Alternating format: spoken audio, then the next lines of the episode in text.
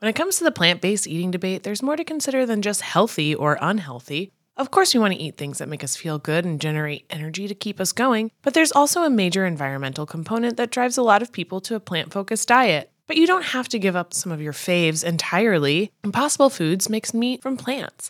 They're solving the meat problem with more meat. By creating delicious meat from plants that's better for you and the planet, Impossible lets you enjoy some of your favorite meaty products with a plant based twist. Ground beef, homestyle meatballs, sausage patties, all made from plants. And that's just a few of their delicious and versatile options. No more tension between craving meat but not wanting to eat so much of it, or sacrificing your carnivorous faves for your health. Indulge in nutrient packed, plant based goodness and feel good doing it.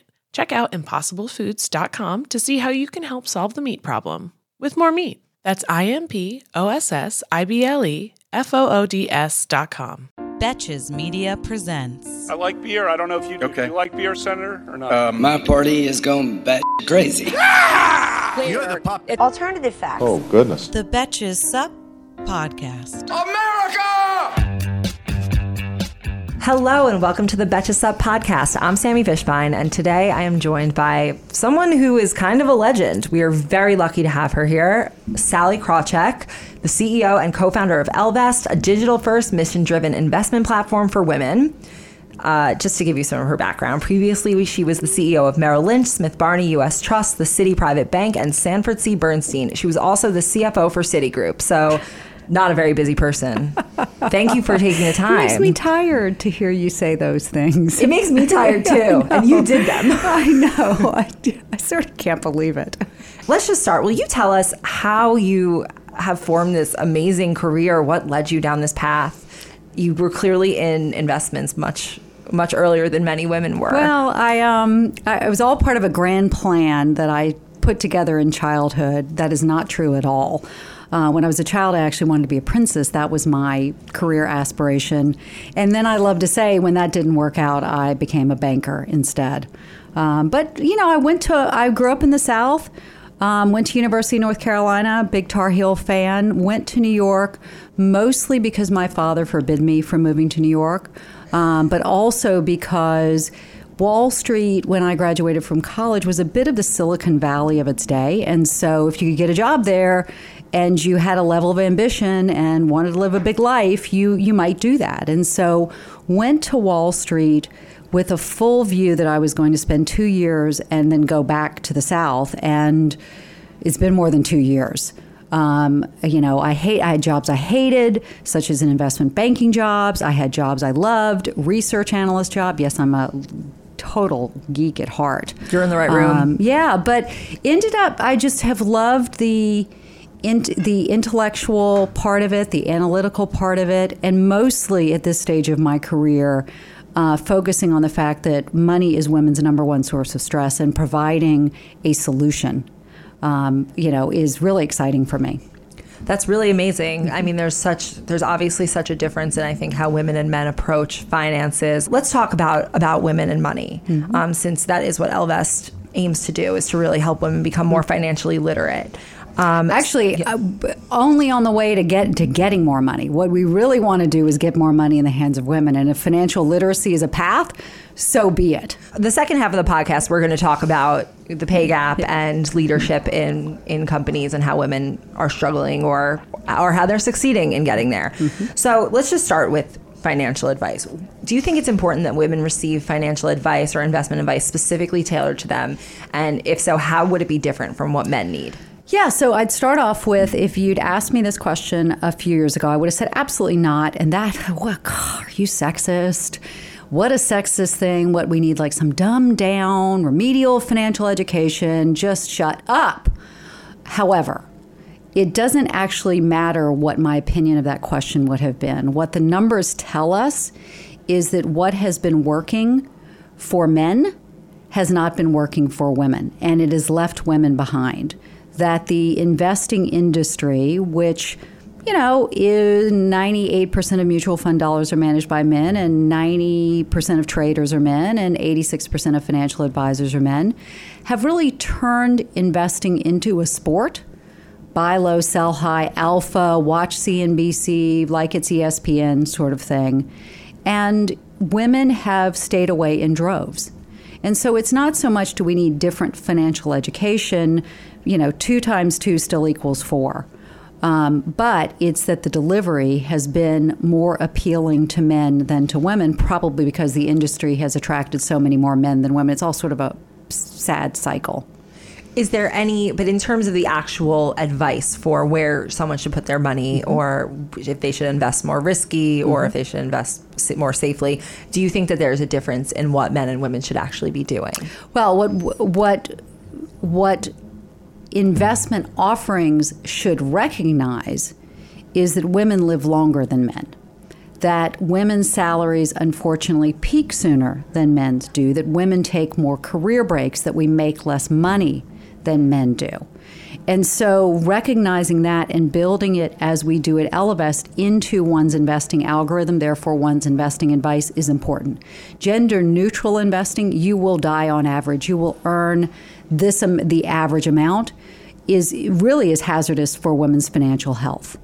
And so on top of that, then the way that the advice has been delivered again is sort of a trading forecast and, and you know get more money just hasn't been as appealing to women. So there are two things. The actual underlying numbers are different and need to be taken into account which only Ellevest does.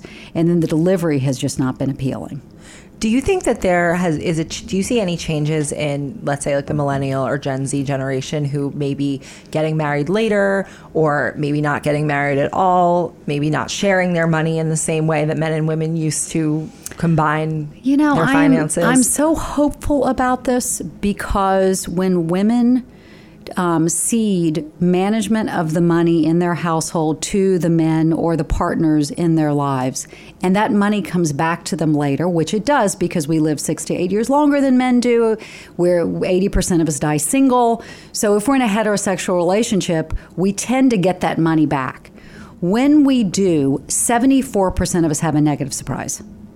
Meaning there's not as Oh, much as there don't have should as much have been. money as we thought we did. And honey, now that you're dead and I can't talk to you anymore, yeah, I thought you said you were making all the money from investing in IPOs, and funny, you didn't seem to be. So it's it's not a positive surprise; it's a negative surprise.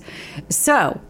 I am hopeful that the old world way of I'll manage the birthday parties, you manage the money, honey, is over frankly, I haven't seen a lot of research that suggests it. That yes, with women getting married later, they keep the money longer. Yes, I believe when you squint, you can see that more of us are investing our own money, managing our own 401k, managing our own, you know, keeping an eye on our own IRA, in an individual retirement account. The research is not yet compelling. Interesting.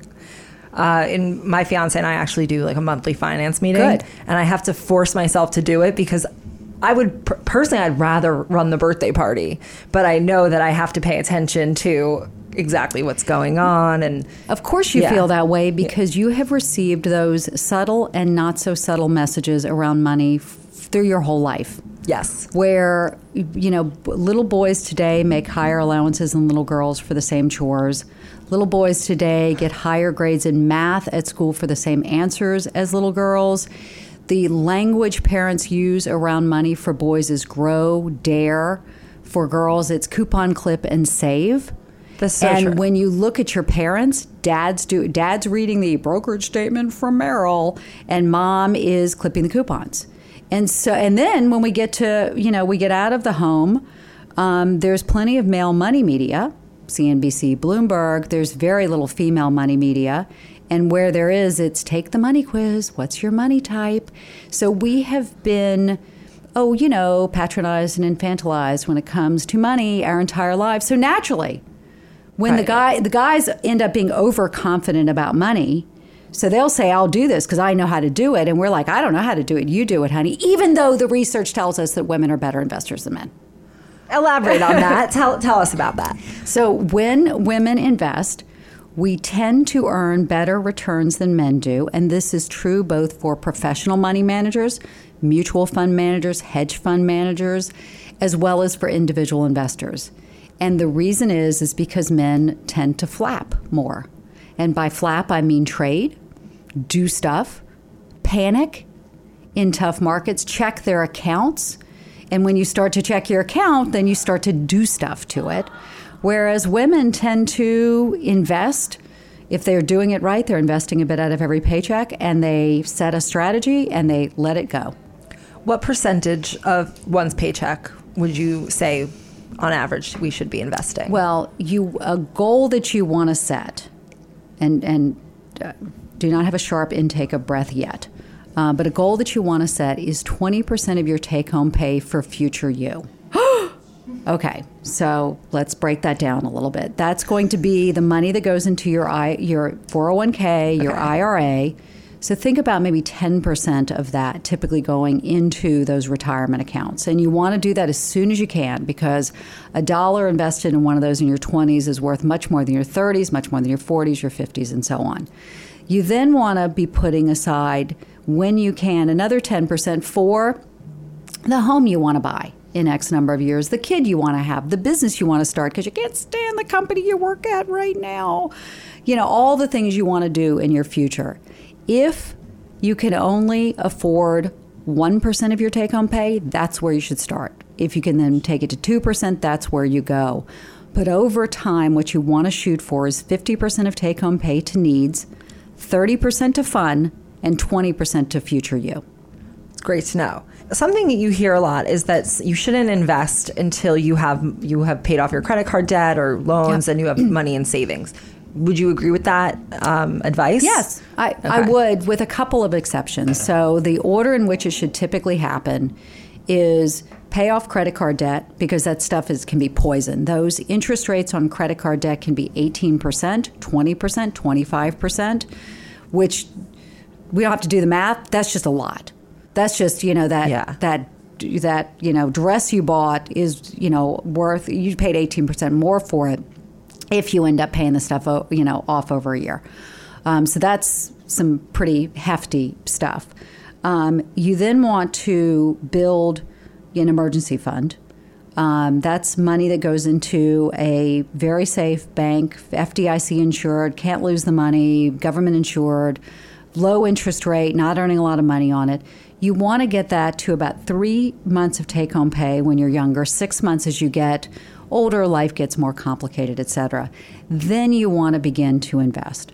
Whoa, what about student loans? Well, if the rate on your student loans is, say, above 7%, yeah, you want to start paying those off soon, sooner. If it's below certainly 4%, pay the minimums, pay what you owe, you know, let that ride because you, you should earn more in the markets. Now, not to get too complicated, the one exception to this is if you have a match on your 401k at work. And so if you're putting in $100 and they're putting in $100, that's a 100% return. That's a 100% free money. And even the credit card debt doesn't cost you that much. So that's the one exception. If you have that match, invest to get the match first. That's great. That's great to know.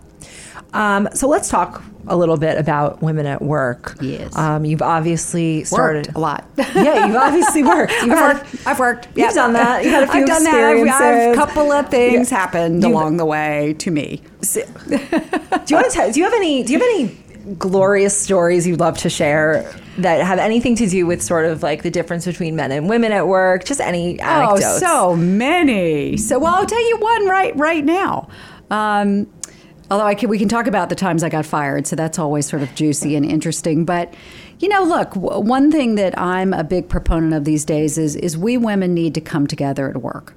That we have. While we were getting the message that money wasn't so much for us, we were also getting the message that you go, girl, you got this, you do this on your own, you know, go. And the guys have thrown each other business, promoted each other, put each other on the boards, funded each other's businesses for time immemorial. And we're sort of left, you know, not promoting each other because we got the subtle message, not so subtle messages, don't do that. Fighting for the one seat at the table that was there for a woman. And so implicitly competing against each other. Not because we're jerks and bitches, but because that's the message we got in order to be successful. And so one of my big big pushes right now is we just need to help each other along. We need to promote each other, do the stuff the guys are doing. And in particular, if we don't do this, you know, we got a lot of male allies, a lot of great men out there. It's not enough. It's not enough. all the research that says that when more women, people of color, people in minorities are in senior level positions, company performance improves. If it's a Tuesday, there's another research report that says it, it's not enough. Right. We're just not making the progress. And so the anecdote I always love to tell in sort of demonstrating it's not enough is that I probably work with more men over the course of my career than anybody I know, even the guys. Because I was at all these different companies that were overwhelmingly male. And I worked with a lot of terrific, terrific guys. Some jerks, but a lot of terrific guys. So I probably interrupted more groups of men talking about more stuff than anybody I know. How And- did you hold your own in that situation? Well, hold on, let me Yeah. finish this and then I'll get to you. And what I love to say is I never, ever once walked into a room and there are like five guys there and said, Hey guys, what's going on? And they're like, Hey Sallie, funny you should be here because we were just talking about the power of diversity and particular gender diversity for driving business. Like it never friggin' happened.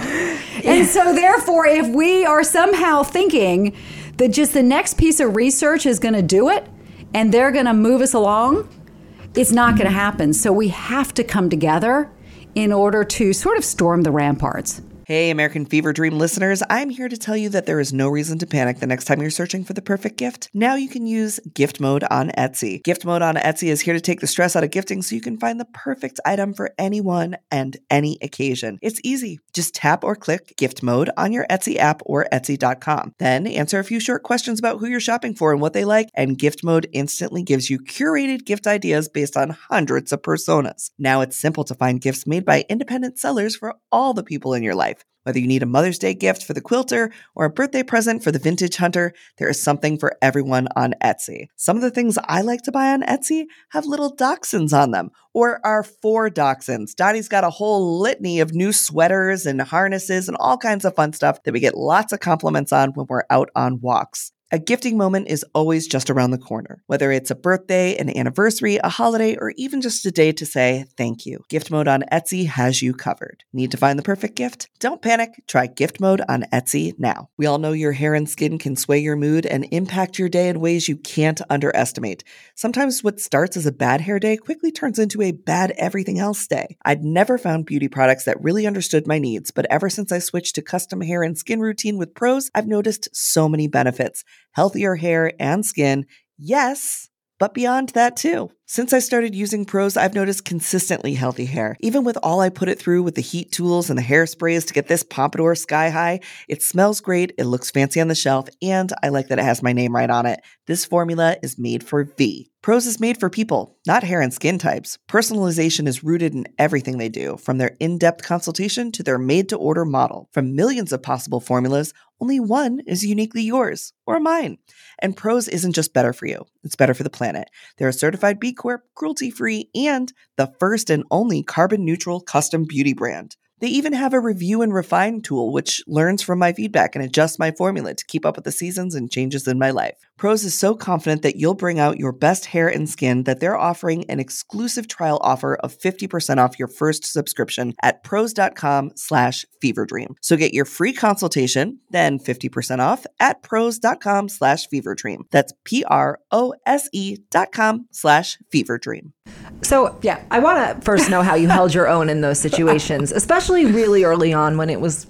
You, I mean, I have this image from uh, that movie on the basis of sex Mm-hmm. about Ruth Bader Ginsburg, where it's just her and like all the suited men. Were, were you that, That person? was. That was me. Okay.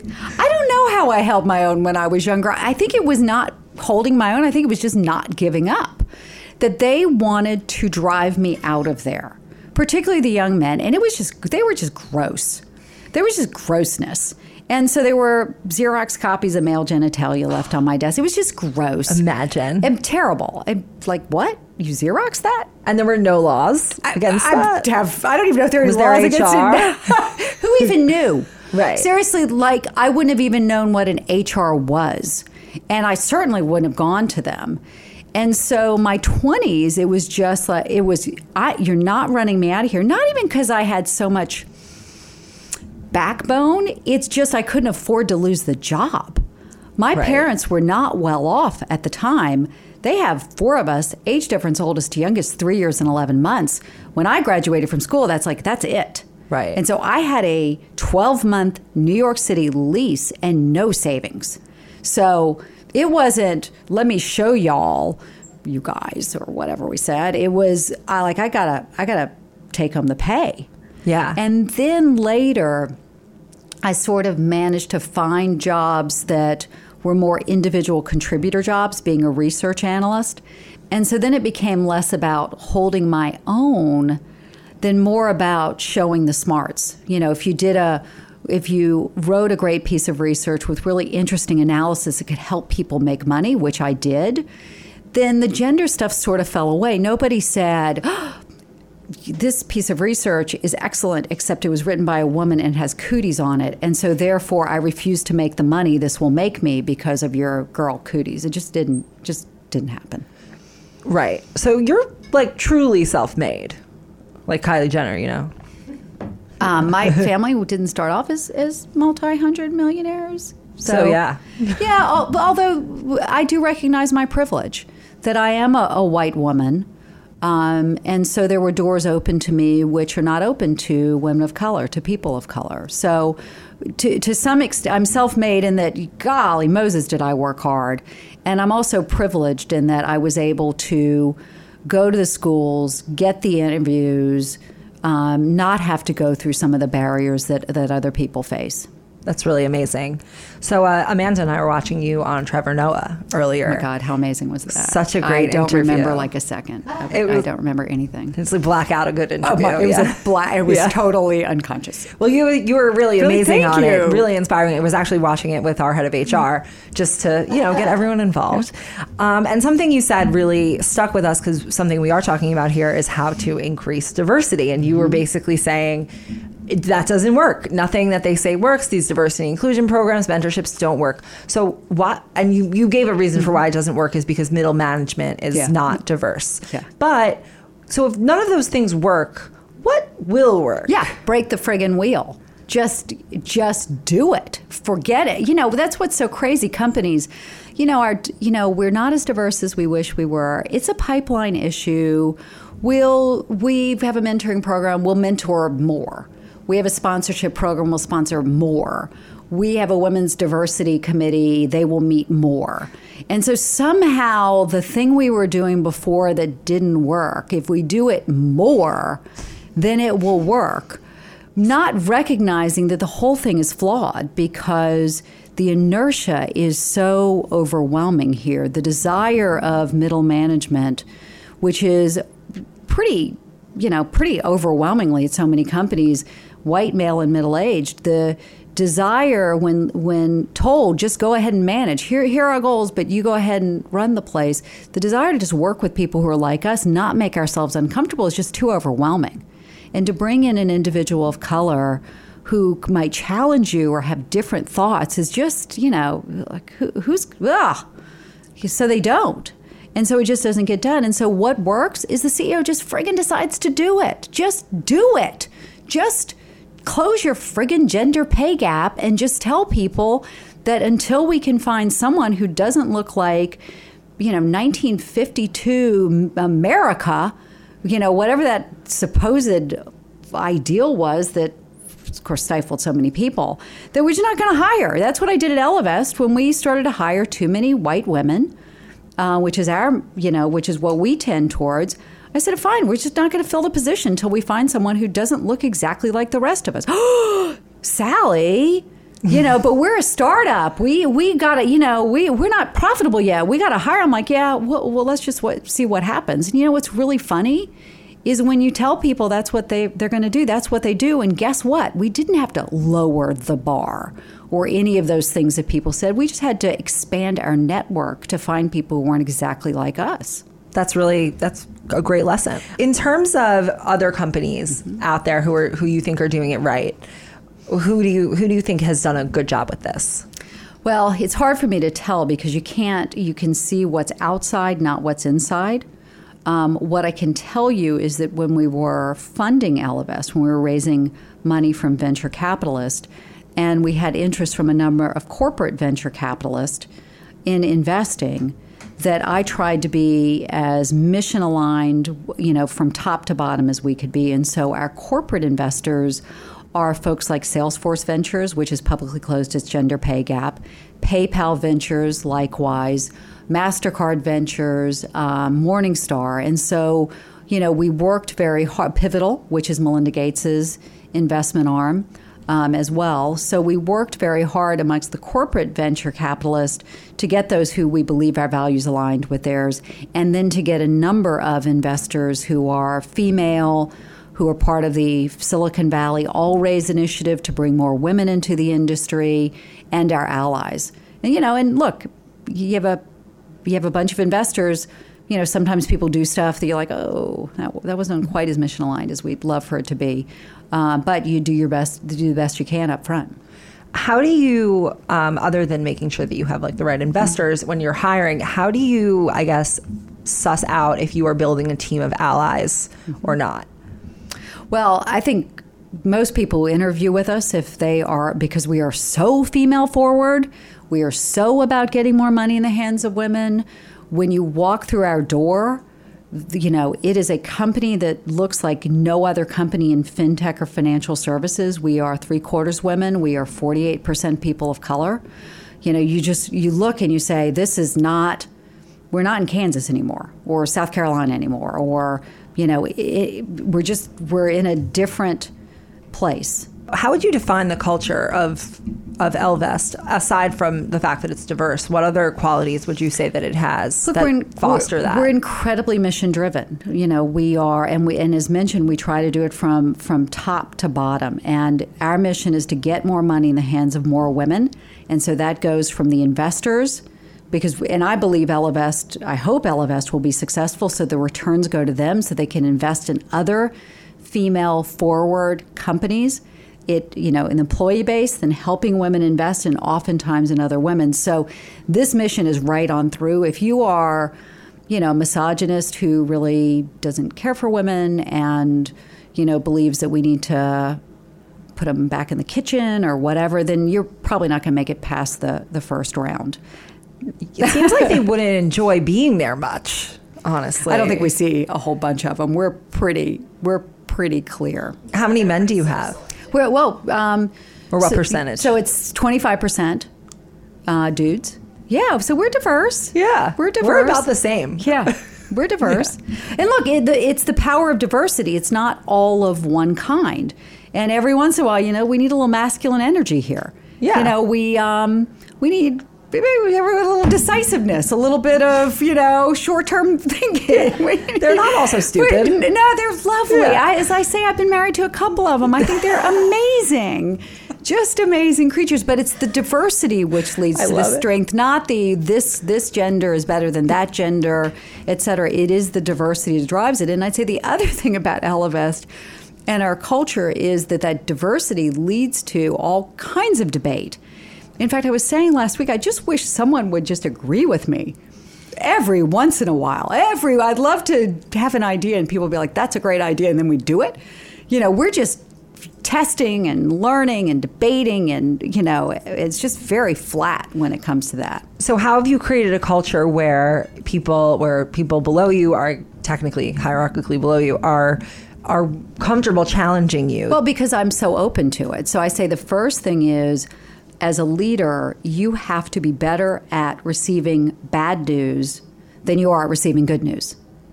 And so if you are so open to it and so unblaming and so, hey, uh, let's do a retrospective on what went wrong without any blame and admit when you are wrong and share the mistakes that you've made and be open to it. That's the first step where you see companies go wrong is, oh, I don't want to deliver bad news to so and so. I'll never forget when we were way before we launched, our head of product, our head of design, my first idea for the product we were testing. And it just was a failure. It was just felt flat. And they walked in to tell me, and they were shaking. And then, and you could just see it because they didn't know me, and of course, also because they've been socialized in our society where women who've been successful are all viewed as bitches. You know that I'm like, oh, cool. Okay, what are we going to try next? And they're like, wait, that that was easy, and we didn't have to, you know, spend 45 minutes defending it and argue. I'm like, nope, that's cool. You know, I, I trust you. Let's let's move on. So I think it's first doing that. Um, and then it's also loving the research and the debate and learning and having just a sort of an expansive culture of loving loving the learning as opposed and loving that part of it as opposed to necessarily loving the getting it right. Right. It feels like taking blame out of the culture might be really beneficial to women. I think that as women, we are prone to criticism, prone to being perfectionists or wanting to be perceived as perfect, or else we think we won't make it. Yeah. And I think that, that when you have blame as sort of a, or blame or guilt as a, as a common emotion in, in a company, I think that that ultimately probably has a harder impact on women than it does on men. Oh, I think that I think that's right, and just a safe environment. I had a young person um, who came to me a few weeks ago and had an issue at work, and, and talked about how she had started to yell at her new direct report, someone who was reporting to her. And I actually stopped and I said, I'm just trying to think about the last time anybody at Ellevest yelled. And I don't think I, I can't think of one time. One time. That's great. It, you know, and I don't know if it's, it, it may be great, and maybe we should yell a little bit more. But I think you guys are doing okay. I feel like we're doing pretty well. I, I did Yeah. tell my co-founder. Yeah. I, I just I don't even know why I'm about to share this, but I was with my I told my co-founder two weeks ago that he is the only person in my life that I have gotten mad at in five years. Wow. Yeah. That's like, that's a, a compliment. I, I, sort- I yeah, it's just like okay. He's you know like, what I mean? You could like try to start yelling, and then maybe you guys will make like a few extra billion. But do you Yeah. think it's worth it for the Well, stress? I, every every once in a while we don't yell. We're like, "Grr." yeah, he and I, but just he and I. That's good. That's it's good. fine. It's fine. I'm curious um, your thoughts on kind of like the lean in doctrine. Um, that that book came out Mm-hmm. when I was uh, my co-founders and I were one year out of college. It actually came out the same day as our first book. But I'm curious what your philosophy on that whole thing is. So, I think there is some amazing research in it. Um, I think the intent of it is terrific. Um, I have um, I've read it, I've reread it, I've underlined it, etc. Um, what I don't love is when people take it too far and take it to I'm going to do, I can do this on my own and I will do this on my own and this is me conforming to the environment. And I don't think when I've spoken to Sheryl that's not what was meant of it and you know getting back to what I discussed before I, we need each other and that we have somehow been led to believe from society that we are each on our own and that we have to operate in the box as the box exists today um, and that we can't shift the parameters of it. Um, that's what great startup founders do, by the way. Uh, but this idea that the rules are fixed, um, you know, means we haven't moved far far enough forward and quickly enough either. Do you think that so women are taught to sort of rely on themselves? Do you think men are taught that, or do you, No. They're all doing deals together. They're all Right. right. And so this is sort of the crazy part. We talk about empowering women. We don't need to be empowered. We're 51% of the workforce. Yeah. We're 80, 85% of consumer spending. We control $7 trillion in investable assets, right? We have got power, but we somehow were socialized to believe we were on our own. Here, here are the terms of the game. Play the game as it is, like a 1954, you know, Mad Men or pre Mad Men business environment. You know, you're on your own, ladies. And so we sort of forgot what we knew in college and high school, which is success in college and high school was traveling in a pack, right? right? Nobody left a party alone. You didn't go to the bathroom alone. Yeah. We knew, we went together and then we went into the workforce. The guys all stayed in packs and we each became individuals as we were all shooting for that one seat at the table. Now back to lean in, that's you know that I don't mean to to imply that's what lean in meant. I know that's where it's been taken by some as the you know okay, I got this on my own. Yeah, with lean in, I feel like when I first read it and I was not as experienced with actually going to work as at the mm-hmm. time. I think that I read it and I was like, oh, this seems I can do this. Right. It feels inspiring. It feels very ide- idealistic, and I felt like, oh, if I just act a little bit differently and if I set my life Yeah. up a certain way, I'll be able to have it all, as they say.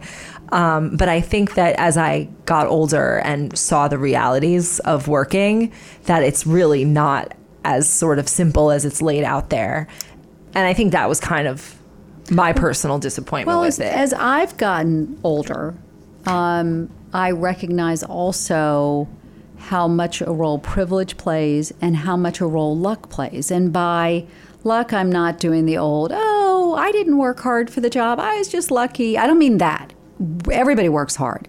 But when I look at my business school classmates, female, you know, none of them were any less smart than I was, worked any less hard than I did, were any less ambitious than I am. I am one of the few who's still working. And when you go through and say, okay, what happened? Um, this one worked for a Harvey Weinstein type, not him, but that type. This one would have worked for a Les Moonves type. The bigger issue is actually not those overt types, but as I call them, Todd. The, one, the women who worked for Todd. And Todd is a terrific individual, so it seems. Really, you know, sharp, smart, has a daughter, went to unconscious bias training class, tells everybody he's woke. You know, he, he gets it, right? He Todd. Except Todd never promotes anybody but himself. He's he's that middle manager where diversity goes to die. And what nobody told us and what nobody told us is that we were all going into the workforce, many of us to work for Todd. And so, with all of, you know, the guidance we get from our mentors and our sponsors and this book and that book and the other, we all said, well, you know, I need to do X, Y, and Z. Oh, that didn't work. Let me do X harder, Y harder, Z harder. And we'd be years into it before it's like, oh, it's him, it's not me. Nobody talks about this. And Right. that drives a lot of people out of the workforce. Did you ever work for a Todd? Oh, yeah. Oh, yeah. Oh, yeah. How did you? How did you? I got fired. You got fired so, by Todd. So, but you know, what's really interesting about my career is that I have both been one of the most successful, the most successful at the time, whatever you, however we want to grade it, women on Wall Street, and I've gotten fired twice. You're like, what? How, how do those two things happen? Because life is a series of ups and downs and failures, And different bosses. and and different luck. bosses. And look, it wasn't that my business results were any different Right. from one to the other. Um, some of it, I had CEOs who were my boss who were like, go, go, go, go, go, go, go. And then I had those who, who- you know, I had one who, you know, when I had my year in business review, my year in performance review, the numbers for the business were terrific. The turnaround was happening. It was top of the different businesses of the company. And the feedback I got was number one, you, you, your work ethic is too strong. You're intimidating other people. And number two, your profile is too high. And I'm like, but I haven't done any interviews except when I was being asked to do them by the company. And the only reason we got press is because my business is good. Yeah, well, that's your problem. Take your profile down. Now, these are very, very gendered things. There's research on them, but Yeah. that's working for a Todd as opposed to working for someone who's like, go, go, go, go, go, go. Are you watching uh, the morning show on Apple Plus by any chance? Oh, yeah. So, do you think Chip is like a Todd? Kind of. there are a lot of Todds. Yeah. as soon as you said it, I was like, "This Yeah, is this guy." yeah. He's not like the worst one at the top, but he's No, but he a Todd- stops the guy from getting the promotion who he keeps promising the promotion to. But Todds aren't, aren't necessarily bad people. They're people who've been socialized, as we all have. Right. And so when they go to promote, they I think they really think, I really do want to promote a person of color. You know, except Jim, just is my intuition. You know, this other person seems, you know, the research tells me the diversity will lead to a better result, but Jim, just God, love Jim. I Jim's just the best. And of course, Jim looks just like him, right? It's like looking in the mirror. Here's my question about a situation like that. And rarely is it ever that two people are so comparable that it's like one thing different. What if Jim's numbers or what what metrics, let's say, for performance really are better? Mm-hmm. In that situation, what would you advise? But that's that's not often the case. Okay. What what is what the research tell? So the answer is, of course, yes. You should promote Jim. Fine. What the research actually tells us is that the bar is higher for women and people of color. yes. That we promote white men based on potential because it is easy for us to imagine what they will accomplish because so many of them have accomplished. And we promote people in the minority at work based on achievement. And so what I saw again and again was not that the results are better and you promote them, it's actually the results would be worse, but you gave them more of a leg up. So I had an instance when I was running Merrill. I had a Todd. It was a guy who, you know, was co I think he was co head of the women's diversity group or went to all the meetings or whatever. And when we were doing a reorg, came to me and said, you know, here, here are all the people who keep their jobs in the reorg, and they're overwhelmingly white men, but they're just better they're just better. And he went through everything and all made sense. And I said, but bring me back the numbers just so we can just have ourselves buttoned down for the board. And when he brought back the numbers, he's like, you know what? I just got snookered. You know, Right. the, these guys are just more confident. And so they exuded the confidence that, and I believed that their results were better. Right. Confidence really is big. Yeah. We had um, a writer, Meredith Fineman, on to talk about her book, Brag Better, a few episodes ago. And, sh- and she basically kind of gave the advice that women are not accustomed to advocating for themselves and to looking at themselves as as capable and and wanting to advertise their achievements. Well, So- and that's in part because we get a backlash when we do it. Yeah. So then we're viewed as bragging. So so you know, it's a fine line. I was actually at Goldman Sachs. Goldman Sachs, so the preeminent Wall Street firm, talking to their women's group, and one of the women raised her hand and said, "How do I brag more about myself?" And you know, I can't remember what my answer was. It was some half-assed something. And the woman who was on stage with me, who was the moderator, said, "Let me tell you how you do this.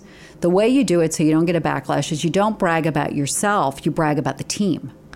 And so it's the team did such a great job. And by definition, and I'm like, oh my gosh, Goldman Sachs, they got to play this game.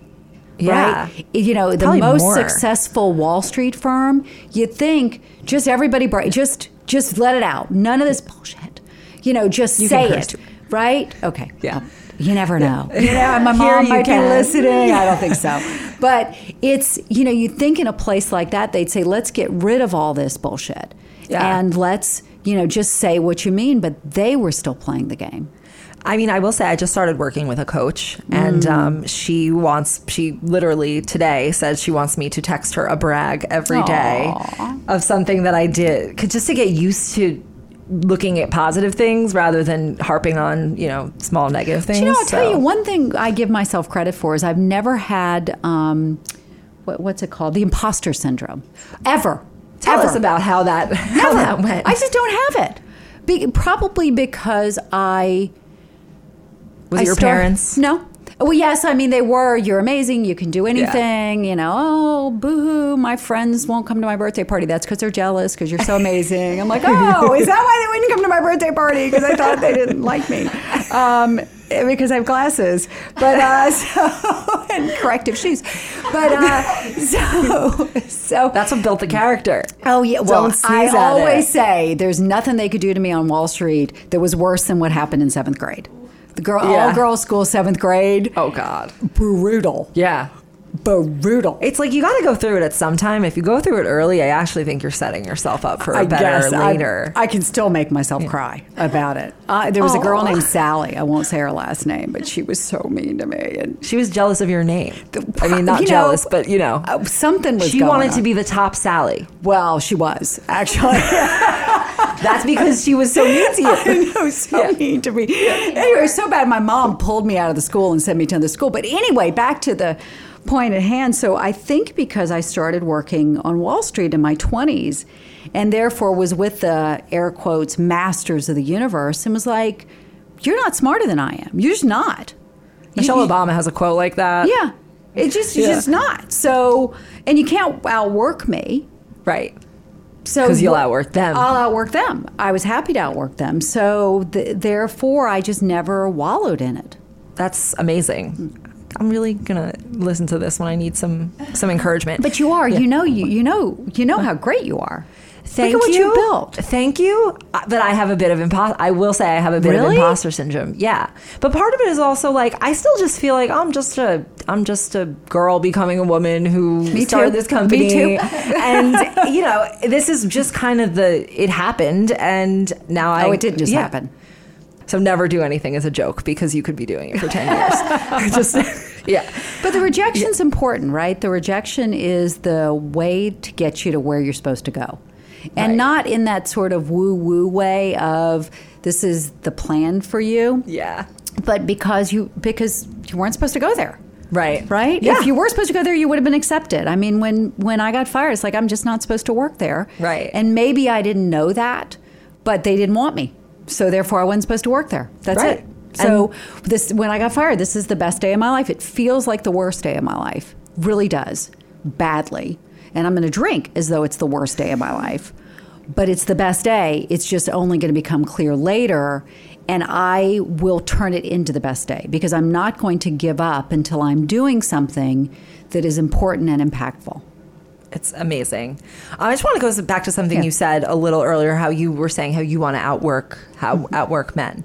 I think there's a rap women get for being competitive with each other, like, Yeah. it, and it feels very middle school. It feels like the Sally who who's the bully, kind of like your nemesis at work is the person is the other woman Yeah. who who you could be competing with. Do you believe that it's actually true that women are more competitive with each other, or that that is just scarcity A mentality. rumor. Well, it's not a rumor; it's true because Okay. because there's a scarcity mentality for men. They know if there are ten seats at the table, nine are for them, and so they and their friends can be at the table. We women of my generation knew if there were ten seats at the table, one is for us, then it's you or me. And I always knew I wasn't competing against the men. I was competing against the other woman for that woman's seat at the table. And I have to tell you that I, I do a series of dinners at my home um, with senior women who've who've made it to the top of their industry, and there's not a dinner that finishes because there is wine without a woman saying, "I that was me. I was the queen bee. I knocked the." The chair out from under me because I wasn't ready to give up the position. And so it was just an, an it was smart economic decision versus anything else. Right. So in those situations, let's say let's say someone listening is Mm-hmm. is in a situation like that at work. What would you tell her to do in in either position? See, this is tough. So it's a little bit like the Todd position of I am in a very difficult situation. So what do I do? The the answer there are plenty of answers, right? You talk to the person, you get guidance from your mentor, you talk to your HR. I mean, there's all the stuff you can do, but sometimes you just got to leave. Right. That if this individual is at has that seat at the table, isn't willing to give up, isn't going to change how she is. She's you know fifty or sixty something years old. This has worked for her. You know, th- to think that you can somehow reason with her rationally, to think that you can change a Todd, you know, and I'm very cognizant of the fact that not everybody is in a position where they can leave a job. Right. Um, but be aware of it. Um, be, you know, have your head up. Find another job within the company if you love it, if you can. Talk to HR. Find another job outside the company if you can. But recognizing that sometimes you're stuck. I know that's not the advice you want to hear because we all want that very empowering page 37 of the new book of how to be successful, just like the billionaire, blah, blah, blah, da, da, da, da. You know, but again, recognizing some degree of that success is luck. And sometimes you got bad luck and you work with terrible people. Right. We all dread the what should we have for dinner question. I mean, I know I do. I love a home cooked meal, but I don't always have the time, energy, or groceries to make it happen. Being able to feast on a delicious meal without the long prep and cook times is what drew me to Home Chef over the other guys. Home Chef's meals are effortless, so I can spend less time trying to be Top Chef and more time watching it. Home Chef provides fresh ingredients and chef designed recipes conveniently delivered to your doorstep to simplify your cooking experience. Whether you prefer classic meal kits with pre portioned ingredients and easy instructions, speedy recipes ready in in less than 30 minutes, oven ready kits with pre chopped ingredients, or quick microwave meals that assemble in minutes, Home Chef has you covered for delicious meals without the hassle. Home Chef has over 30 options a week and serves a variety of dietary needs, so you never have to worry about what to make ahead of time. Not only is it convenient, but it's economical too. Home Chef customers save an average of $86 per month on groceries. For a limited time, Home Chef is offering our listeners 18 free meals plus free dessert for life and of course free shipping on your first box. Just go to homechef.com slash feverdream. That's homechef.com slash feverdream for 18 free meals and free dessert for life. You heard that right. Homechef.com slash feverdream must be an active subscriber to receive free dessert. When it comes to the plant based eating debate, there's more to consider than just healthy or unhealthy. Of course, we want to eat things that make us feel good and generate energy to keep us going, but there's also a major environmental component that drives a lot of people to a plant focused diet. But you don't have to give up some of your faves entirely. Impossible Foods makes meat from plants. They're solving the meat problem with more meat. By creating delicious meat from plants that's better for you and the planet, Impossible lets you enjoy some of your favorite meaty products with a plant based twist. Ground beef, homestyle meatballs, sausage patties, all made from plants. And that's just a few of their delicious and versatile options. No more tension between craving meat but not wanting to eat so much of it, or sacrificing your carnivorous faves for your health. Indulge in nutrient packed, plant based goodness and feel good doing it. Check out impossiblefoods.com to see how you can help solve the meat problem with more meat. That's I M P O S S I B L E F O O D S.com. Just before we close out, um, I want to take this like a bit bigger. I think a lot of times you hear from from men that there's like a bit of a I think there's more fear amongst men, especially since Me Too. There's this whole I can't mm. joke about like this thing. You definitely hear it in the commentary, like, oh well, you know, they're gonna care about this woman getting promoted because she's a mm-hmm. woman. Do you think that that fear is warranted by men? And and I feel like I know what you're gonna say. And how do we get past that? Like, what what's the remedy to that? In this generation, is there one in this generation, or are we Yeah. waiting like two more? So after a life of privilege, equality feels like scarcity. Right. And I literally had a man who's got to be worth hundreds of millions of dollars, who I was speaking to recently, talking about how tough it is to be a white man now to try to get on a board. And you're just like, wow, you, wow, could you just go away? Right. Someplace and not speak to us anymore? yeah. Um, and so, you know, this sense of we've been called out um, my friends are being called out. Did I do something that I didn't mean to do? Am I, you know, I'm on uncertain ground. I think this discomfort is okay, but I don't think we should worry about them so much right now. That this discomfort of, I'm uncertain, I don't quite know how to act. Well, welcome to our world. Right. Right. Welcome to the world of people who've been outside of the majority for a period of time. Um, so I think for us as women, you know, my best advice is is roll on. Talk, you know, speak out if you are comfortable and confident doing that. Um, and of course, my solution is, you know, which goes back to the Ellevest mission. My whole solution is I just want to get more money to women, and that is yes by having them paid more certainly, but also by having them do something they do have control over, which is to choose to invest. And so I'd say the best career advice that I can give anybody isn't act like this and do this and contort this way and lean this or lean in or lean to the side or lean out. It's to invest. Because investing historically, if taken what, 15 minutes? And the gender investing gap has cost women, women listening to your podcast, hundreds of thousands, for some of them, a million dollars over the course of their lives.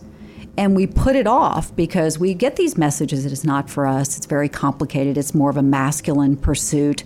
You know you have to know what alpha and standard deviation and all that stuff is in order to do it. And it doesn't have to be that hard. At Ellevest we try not to, we make it you know as straightforward as we possibly can um, and that difference if you have got that money then you've got that confidence Money today is women's number one source of stress. The act of saving and investing is our number one driver of our confidence in our future.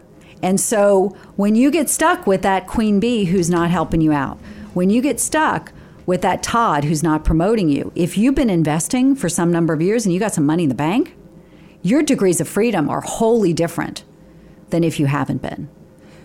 On that note, I think we have an offer We for do. our listeners. this is the perfect segue. I still have one more question for you, but we'll do this first. So look, this is so important to me and to us that we've brought a, co- a promo code Betches. Um, when you make your first deposit at Ellevest, if you go into the app for the gift code, um, just type in Betches or go to ellevest.com slash Betches, and that as you open your account, that'll put the fifty dollars in it. And so, for those of you who are saying, "I don't know, I think investing is risky," this is like literally risk free. I mean, fifty dollars. What will fifty dollars be in thirty years? Well, my head of What compliance pro- will not allow let me to say? project that. Right. There's a lot of rules. There's a ton of rules, but historically, the returns in the equity markets have historically been 9.5% a year, even with up and down markets, versus in your bank account, below 1%, close to 1%, close to 0%. In fact, the other piece of research that always surprises folks is if you had invested in the equity markets on any day since 1926, any day, and had left the money in for 15 years, your chances of a positive return were 99%. And so part of what keeps us from investing as women is not that we're not good at math or good at investing, it's that we have overestimated the risk of investing historically. And so it's, you know, it, it's it's to me, it's sort of the real lean in, which is you can do this and you can you can't make the market go up, but you can control the action of investing. It'll make you feel great. It's a present to your future self. It is indeed. I like it. At the that. times where I've pushed myself to take the money out of my out of my paycheck and put it into an investment rather than put it just like have it sit in my savings to save, I Yeah. guess, or to spend on something. I know that I'm when I see the statement from Oh, that know. investment, like six months later, I don't miss that money at all, and I'm so happy to see what I have. So, Bingo. well, this is yeah. why what's exciting in Ellevest is the significant majority of our users have recurring deposits. And so you set up something that maybe it's 1% of your take home pay, put 2%, whatever, and just never look at it, never see it, away it goes. And then, you know, if, if past is any guidance, it compounds over time. And to your point, I mean, I did this with my kids uh, with 529 plans for them. Put the money in when they were toddlers and just let it sit there. And then all of a sudden it paid for friggin' college. That's amazing. Not that I'm old enough to have children who went to college. Yeah. so So, yeah. a friend of a person I know did that one time. Ellevest.com slash betches. Put in five dollars. You get fifty dollars. Now you have fifty five dollars, and it it'll put you on your way to to investing. I think we can we can all start there. Um, so my last question is, why do you think America won't elect a woman? Why do you think it's so hard for women in the presidential race to to get a fair shake from the media? It's it's all part of the same thing. It's it is it's a man, it's a white man's world, and when even the us sitting here as women, when we think president or CEO or leader, what pops into our mind is a white male. And Not that- anymore for me. well, good, but subconsciously, for the vast majority of people, that's what pops up. Um, and because it's so ingrained for us, because we have been brought up, the research tells us that women, that men looking for power and attention, they're being men. The research tells us that as a society, when women are seen to be looking for power and attention, the emotions that men and women experience around that are hold on, I always love to get it exactly right. Ah, contempt and disgust. contempt and disgust. And so that I then think those be- are like the two leading emotions that like predict divorce. of course. Well, that's exactly right. yeah. And so we look at Elizabeth Warren, and she's skinny and she's shrill, and she's the, you know, and she's and and I have felt this in business of the too hard, too soft, da, da, da. and the other research, and this was in Lean In, is the more successful women become, the more we're viewed as bitches. And so it isn't as though you get more senior and it gets easier. You get more senior and it gets harder. You get, you know, I, I think I was reading an article about Elizabeth Warren. You know, she she did the hard part with all of her plans. Now comes the even harder part, right? Yeah. Now that she did the, the hard work. Whereas for men, as they become more successful, we think they're more likable. Right. So it's, you know, eh, look, well, Do you think that's changeable? I hope so. We, you know, we did have our first African American president. We know we've had a big backlash against it too.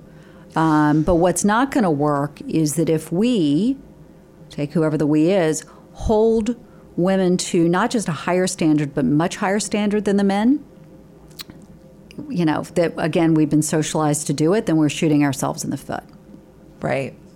And I love men. Again, I love them. I think they're many of them are fantastic. nice. They're nice. They've they've had their turn a lot. Yeah. I mean, they they they're, they have a lot of power. They're good. I think we've heard from them. We can hear. I know we Yeah. they they We know. Yeah. They brought us World War II and World War One and I the Vietnam War and the Korean War and the atomic bomb and the burning the Amazon and climate change and you know It's our here- turn. Here's an idea. Yeah. Let's someone the financial crisis Right. brought to you by men. You know, it's so interesting that when you think of all these things, and I really think that if you did have women in charge, I mean, even the example you gave that women get better returns for investing. Okay, so then why is it that the gender that is supposedly better at all of these things, women are more or better at resolving conflict? Why is it that the men are the ones in charge? Like it's it is baffling to me. Because they're in they're in charge Physically stronger, and they stay in charge. Is it because they're Well, physically again, stronger? Because, but no, but they're not promoting us, right? So, Right. it, what I saw on Wall Street is that they, yep, diversity, yep, here's the research, but I'm just going to promote this person like me, and then they never get fired for it. right. They never get dinged for it. They never don't make more money for it. And because it's a meritocracy in air quotes, you got to let them manage. You got to let them manage. Right. And so, in fact, diversity outperforms meritocracy. So that's why I said it's not, whatever is going to make this change is not going to be doing what we do and do more of it. The CEO needs to decide they're going to change it, or we start our own companies. yes, that is the best way. It's, I think- it's just will age you, that's all. What? It just ages you. It, I really, yeah. like bad. How, how do you stay sharp? Me? You. That's a good question. I don't know. I What just do you do in your free time? I cook. Oh my gosh. Okay, I've been saying I really want to take up cooking, but I then want to eat it all. That's my issue. Bring it here. Cook low calorie. Like here's the solution. Good cook low calorie. My problem is the quantities, not the calories. but I'm okay. I'm glad we have a little hobby in here. and I also Peloton. Although after this creepy Christmas commercial, I it's really Yeah. bothering me. It's weird. It's weird, right? a man made that. Obviously. Yeah. It's weird. I'm a big fan. I love Yeah. Ally Love. I mean, I, I, I mean, Cody is the best, but that commercial is creepy. I mean, if you look at Peloton's history of commercials, they're all a little weird. They all seem to be set in like a future murder scene. I understand that, and and sort of that. I sort of felt like we were in on the joke, Yeah. right? Like. What, would you really put your Peloton in the middle, you know, in the middle of, Of your your living living room? No, but that's a joke. Like we were all in on it. This one, I think this guy's like an abusive Sick. murderer. I agree. Someone should and why does do she leave him? investigation. Yeah. It's like It's really bothering me. I mean, it's one of those things where I'm like, how did this get through the approvals? Mm-hmm. Like, there, I I assume more than one person saw this and said, okay. How did it get through layers? right? Like, boy, that woman really needs to lose some weight. Yeah. So like Yeah. that. Remember that Pepsi commercial? Kendall Jenner. Kendall Jenner, Yeah. the join the conversation. Right, like you're Kendall Jenner. Are you kidding me? Share a Coke. Oh, it's a Pepsi. It's a Pepsi. It's Pepsi, okay. I actually think Pepsi has messed up their commercials so many times that I actually think they may do it on purpose do on pur- to get well, that's spoken thing. Pe- about. people are thinking the Peloton commercial was on purpose. you know, I hope. I don't know. Yeah, I mean, that, that is a, a, a way people. Can I tell you? I don't. I don't have Peloton, but there is a Peloton bike in my apartment gym, the building. Okay. And because Peloton had been spoken about so Mm-hmm. much, this morning I was like, why don't I go try that bike? Interesting. And did you? I I went downstairs. I went And downstairs to do it, but um, I didn't have the right shoes. Oh, that's your excuse. Got it. It wasn't. It was an excuse. It fully, I literally texted my fiance whose shoes I was wearing. Mm-hmm. He cycles just not on Peloton, and I texted him. I was like, "The shoes didn't fit. I'm secretly happy." Of course. yeah. I was like, "I'll go to work early." um, but yeah, this has been incredible. Thank you. I mean, I know we say on this podcast that we don't want any more billionaires in the race, but like I would make an exception for you. I'm not a billionaire, so we're fine. Oh, well, Not even close.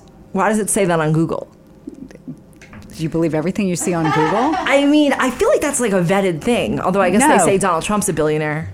Yeah. So No. I know we said we didn't want any more very wealthy people in the race, we but go. we would still welcome No. you. I'm not Would you ever race. run for public office?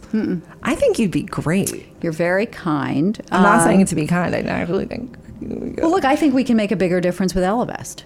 Right. That if, if you actually step back and say, what what is the most impact I can have from my time on this earth, given that I've had this career in investing, given that there are very few women who are in those businesses who could pull together the tech team, raise the venture capital money.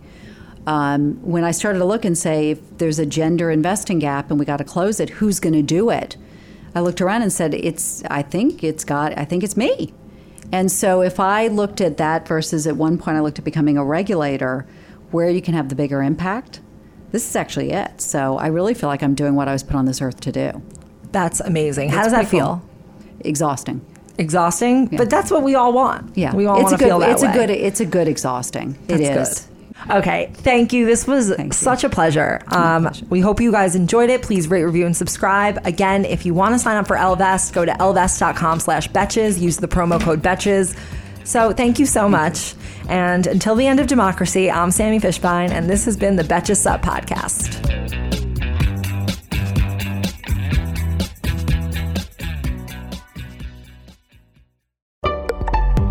Betches.